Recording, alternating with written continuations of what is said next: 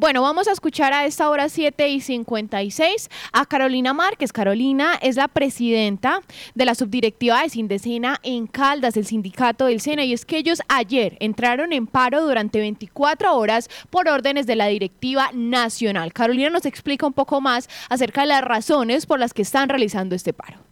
La primera, pues, la desadministración del SENA en cabeza del director general Jorge Eduardo Londoño que en los 10 meses de su nombramiento, eh, pues la verdad no ha conseguido hacer una gestión adecuada y eficiente de la entidad. En segundo lugar, pues estamos exigiendo que se le pague al SENA la deuda histórica que se le debe desde el año 2012 por un monto de cerca de 1.5 billones de pesos. Dicha deuda eh, es necesaria para mejorar la infraestructura que tenemos en la mayoría de las regionales del país que es deficiente y no proporciona unos ambientes de formación adecuados para nuestros aprendices. En tercer lugar, estamos exigiendo que el presupuesto para el 2024 sea suficiente. Eh, desde Sindecena se ha hecho un cálculo eh, de un presupuesto de 6.34 billones de pesos. Ahí estaría incluida la deuda histórica.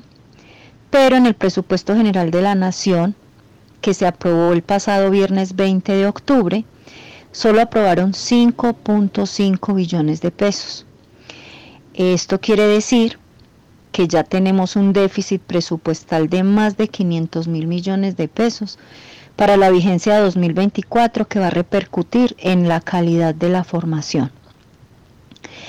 En cuarto lugar tenemos el contrato de las TICs. El contrato de las TICs era por 1.1 billón de pesos. Lo cerraron porque solo terminó un solo proponente cumpliendo los requisitos.